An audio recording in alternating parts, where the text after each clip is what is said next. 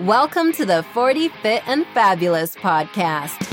Join your host, Mark Slight, as he gets the best information, inspiration, help, and advice from the world's best athletes, performance coaches, and health experts so that you can look, move, and feel your best at 40 and beyond. Remember, it's never too late to live the life of your dreams. Now here's your host, Mark Slight. Hey, Merry Christmas everyone, and welcome back to the 40 Fit and Fabulous Podcast. A very short episode today. It's only a couple of days before Christmas. I know you've spent the last week having a stress-free build-up, because we talked about it last week, but there is only 2 days to go, and I'm sure you've got plenty to do, and you haven't got hours to waste listening to me. So in the 2 days to go before Christmas, you've still got time to fit in Die Hard, It's a Wonderful Life, Home Alone, all them Only Fools and Horses Christmas specials, and all the other Christmas films that you might enjoy. There's still plenty of time to fit them in. So, you know, stop prepping food for a minute and sit down, enjoy The Grinch or The Elf or whatever it may be. And if you squeeze all them in today, that then leaves Christmas Eve for some last minute shopping, all that food prep for Christmas Day, and a little bit of time to relax on the sofa with a glass of wine or a gin or something, ready to leave that mince pie and glass of wine out for Father Christmas as well, just before we go to bed on Christmas Eve night. So like I said, I want to keep today short, and what could I say really about Christmas that I've not said over the last 2 shows? I want you to have a great Christmas, a fun Christmas, a stress-free and a guilt-free Christmas.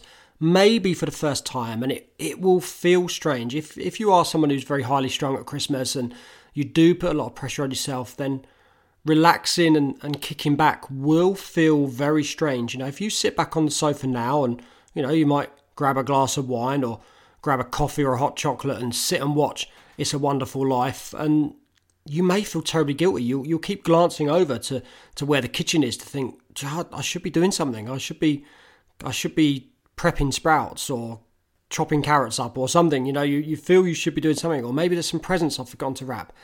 Just relax. Give yourself, give your body and your mind and your spirit a little time just to chill out and just let the pressure. And the minute you sit back in that sofa, you know, the kids may be playing upstairs and the husband might be at work still maybe, and you can just kick back and think, you can just feel the weight slip away from your shoulders, and it's a lovely feeling. And it's about time you just had a few minutes to yourself before the manic Christmas Day, before the kids start running around with their new toys and people are, you know, shredded open Christmas paper like a rabid jackal. It's time to find a little bit of peace, a little bit of harmony, a little bit of tranquility for yourself right now.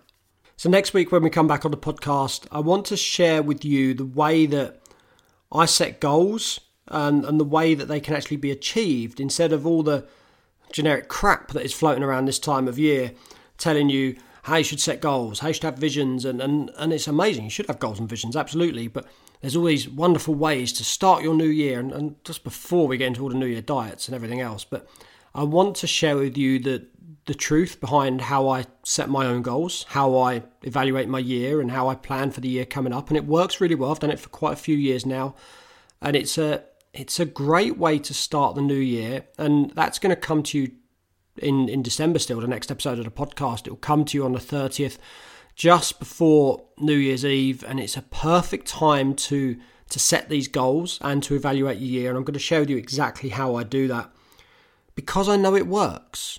You know, it's something, like I say, I've done for a few years, and I know you'll get good results from it. So please tune into that.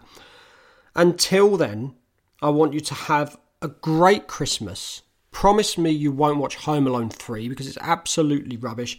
Even Home Alone 2 is a bit sketchy, and, you know, with the addition of Donald Trump in it, it's very, very sketchy. So please try not to watch that. There's a few Christmas films that I wouldn't say being forced to watch, but I'm sure I'm going to see things like, you might be quite shocked, but things like Elf and The Grinch. I've never seen them, so that'll be quite interesting for me this Christmas. Have a great Christmas. Banish the guilt, banish the stress. Have a wonderful time with your family. And remember, the one thing I asked you to do last week, please stay off your phones, please stay off social media, and just connect with the people that are there with you, having fun with you in the room. Hug more than you need to. Tell people you love them, and have a wonderful Christmas day. And I will see you back, hopefully, on the 40 Fit and Fabulous podcast in a week's time. Have a very Merry Christmas.